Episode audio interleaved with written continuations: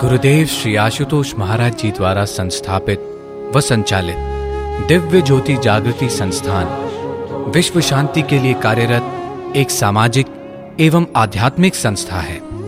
संस्थान की आध्यात्मिक गतिविधियों के अंतर्गत प्रस्तुत है श्रेष्ठ विचारों की श्रृंखला प्रेरणा प्रवाह की कड़ी 138 सूर्य देव की स्वर्णिम किरणें बिखरी थी। मानसरोवर का श्वेत जल अरुणिम हो चला था।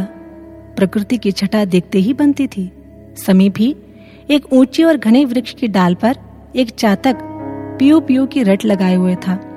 एक ही पीव, एक ही टीस स्वाति की बूंद को तरसती हुई मानो कह रही थी, तेरे दीदार को तरसती हैं निगाहें, कहाँ हो तुम? दिल में रह रहकर उठती हैं आहें, कहाँ हो तुम? खत्म होती हैं तुझ तक आकर, मेरी सब राहें कहाँ हो तुम? तभी अचानक ठंडी हवा के एक झोंके ने अजब काम किया। आज तक तो वह आग बुझाने के नियम को निभाता था, पर यह क्या? आज तो नियम ही बदल गया। चातक की विरह अग्नि और बढ़ गई। मुख से आह भरे शब्द फूट पड़े। यह देख ठंडी हवा ने मनमौजी अदा में सवाल दाग दिया। अरे, इतनी लंबी लंबी साँसें और आहें किसके लिए? चातक ने कहा, वही मेरे स्वाति के लिए और किसके लिए, जिसकी रिमझिम फुहारे मेरा जीवन और जिसका अनंत इंतज़ार मेरी मृत्यु है। यह नज़ारा देखा तो मानसरोवर में किलोल करता हंस बोल पड़ा, अरे चातक, क्यों मुँह लटकाए, विरह के तराने छेड़ रहे हो? अरे मौसम का आनंद लो। चातक, अपने दर्दे दिल को छुपा न सका, बोला, आनंद क्या प्रियतम के बिना भी आनंद हो सकता है? मेरा प्रियतम, दूर गगन में, काले घने बादलों में ना जाने कहाँ छिपा बैठा है? मुझे इसका स्पर्श तो क्या एक झलक भी अभी तक नसीब नहीं हो पा रही? अब तू ही बता, मैं फिर कैसे मिलन की शहनाइयाँ बजाऊं? अरे, तू तो प्रेम जल में डूबा रहता है, इसलिए तेरा जीवन आबाद है। पर मैं प्रेम जल की बूंद बूंद को तरस रहा हूँ, इसलिए मेरे लिए सब कुछ मृत्यु की छाव है। उसी पल करीब से एक फकीर जा रहे थे। उन्होंने चातक की महिमा गाई। चातक रे, तेरी प्रीत अनूठी, पियो पियो कर पिया बुलाए। चखा है तूने विरह दंश को, तब भी प्रीत की रीत निभाए। मिलन के मोती चुगे सदा, वो हंस प्रीत क्या जाने। सच्चा प्रेमी वही जगत में हरसो जो पिया पिया गाए। भगवत जनों ठीक यही मनोदशा होती है एक पूर्ण सदगुरु के सच्चे शिष्य की, जिसे गुरु विरह अग्नि में तपाकर स्वर्ण से कुंदन बना देना चाहते हैं। यूँ तो सदगुरु निराकार रूप में शिष्य के हृदय मंदिर में सदा समाये होते हैं। सूक्ष्म स्पंदन बनकर उनकी श्वासों में रमण करते रहते हैं, पर फिर भी शिष्य गुरु के साकार मूर्त को सदा निहारना चाहता है। किसी ने एक शिष्य से पूछ लिया, एक बार गुरु दर्शन कर लेने के पश्चात बार बार देखना आवश्यक है क्या? तो शिष्य ने कहा हाँ है, क्योंकि हर एक क्षण में वह सौंदर्य नूतन होने वाला है। जितनी बार देखता हूँ, उतनी बार मुझे गुरु के रूप में नई छवि, नई शोभा का दर्शन होता है। तुरंत शिष्य का यह उत्तर आया, सचमुच, गुरु भक्ति के मार्ग पर इन भावुक आँखों की भूमिका भी बड़ी निराली है। जब गुरु सामने होते हैं तो ये उनके दरस का आनंद लेती हैं। जब गुरु दूर जाते हैं तो यही उनकी बाट जोती हैं। उनकी विरह में छम छम बरसा करती हैं। यूँ तो प्रेम की सबसे ऊँची स्थिति यह मानी जाती है कि प्रिय के बिछड़ते ही प्राण छूट जाएँ। इसी ओर लक्ष्य करते हुए माँ सीता कहती हैं, हे प्रभु आपसे अलग होते ही मुझे मर जाना चाहिए था लेकिन हे नाथ यह तो मेरे नेत्रों का अपराध है।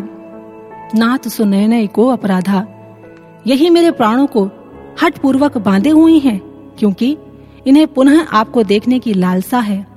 आगे वह कहती हैं, हे प्रभु ये रुई जैसा शरीर कब का विरह अग्नि में सांसों की हवा पाकर भस्म हो गया होता लेकिन इन आँखों ने इन्हें बचा रखा है। ये निरंतर आपकी याद में रोया करती हैं। कैसा हृदय स्पर्शी और भावपूर्ण चित्रण है यह।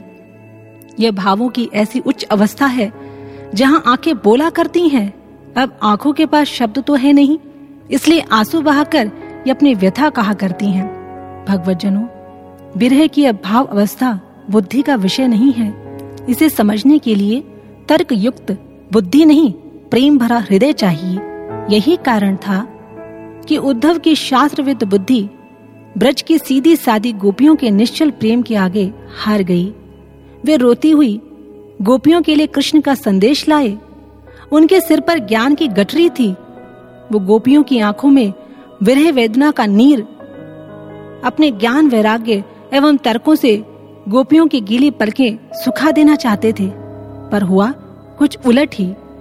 गोपियों ने ही उनके हृदय के खाली गागर में प्रेम का जल भर दिया। उनके जीवन में भक्ति व प्रेम का नया अध्याय खोल दिया।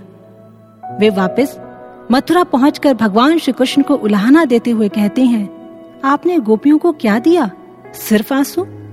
यह ठीक नहीं किया? वे आपसे प्रेम करती हैं और आप उन्हें दर्द देते हैं। तब प्रभु भक्ति पद का एक मार्मिक सत्य उजागर करते हुए कहते हैं, हे उद्धव तुम क्या जानो? मैंने गोपियों को क्या दिया है? मेरे खजाने का सबसे अनमोल रत्न विरह है। इसे ही मैंने उन पर लुटा दिया है।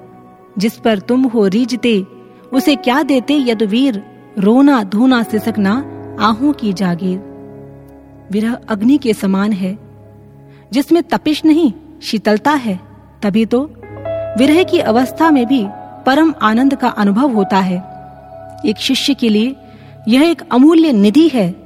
बाबा फरीद कहते हैं, विरह तू सुल्तान, विरह तू शाहों का शाह है, निर्मल व पवित्र कर देने वाली सबसे ऊँची भावना है, जिस हृदय में विरह नहीं, वह मानो शमशान के समान है, बेजान और निष्प्राण है। इसलिए धन्य है वह भक्त, जिनके भीतर प्रभु बिरहा उमड़ती है। धन्य है वे आँखें, जो गुरु प्रेम में रोया करती हैं। वो आहें, जो पल प्रतिपल गुरु को पुकारा करती हैं। दुर्भाग्यवश नहीं, परम सौभाग्यवश सदगुरु से यह सौगात प्राप्त होती है। विरह में बहते प्रेम अश्रुओं में शिष्य की सारी मलिनता धुल जाती है। मैं भाव चला जाता है। उसका रोम रोम विरह की अग्नि में तपकर कुंदन बन जाता है। ऐसे कुंदन बने रोम रोम में फिर वह अपने गुरु की हर क्षण अनुभूति कर पाता है। जिससे महापुरुष ने कहा, आँसू बहने देना बे इंतहा तोड़ सब्र का बाँध, ठंडी ना पड़ने देना जिगर में इश्क की आग, मन सुलगता रहे, तड़पता रहे, याद करता रहे, इस आग पाने के खेल से ही होता है मुरीद, बेदाग। इसलिए हमारा आत्मिक मीत गुरु हमें हमेशा भीगा देखना चाहता है, डूबा देखना चाहता है, किनारे पर खड़ा नहीं, तड़पता देखना चाहता है, बेपरवाह नहीं। प्रेम तो आग पाने का मिलाप ही है, इसमें किसी भी एक का अभाव स्वीकार्य नहीं है। अतः भगवत जनों हम भी आरंभ करें एक ऐसा ही सनातन पूजन, आराधन। हृदय में विरह अग्नि और आँखों में अश्रु जल। इनसे नित्य प्रति गुरुवर के चरणा वृंदों का भावाभिषेक करें। तो बोलिए, सर्व श्री आशुतोष महाराज जी की जय, सच्चे दरबार की जय। प्रेरणा प्रवाह की अन्य कड़ियाँ। www.djjs.org पर उपलब्ध हैं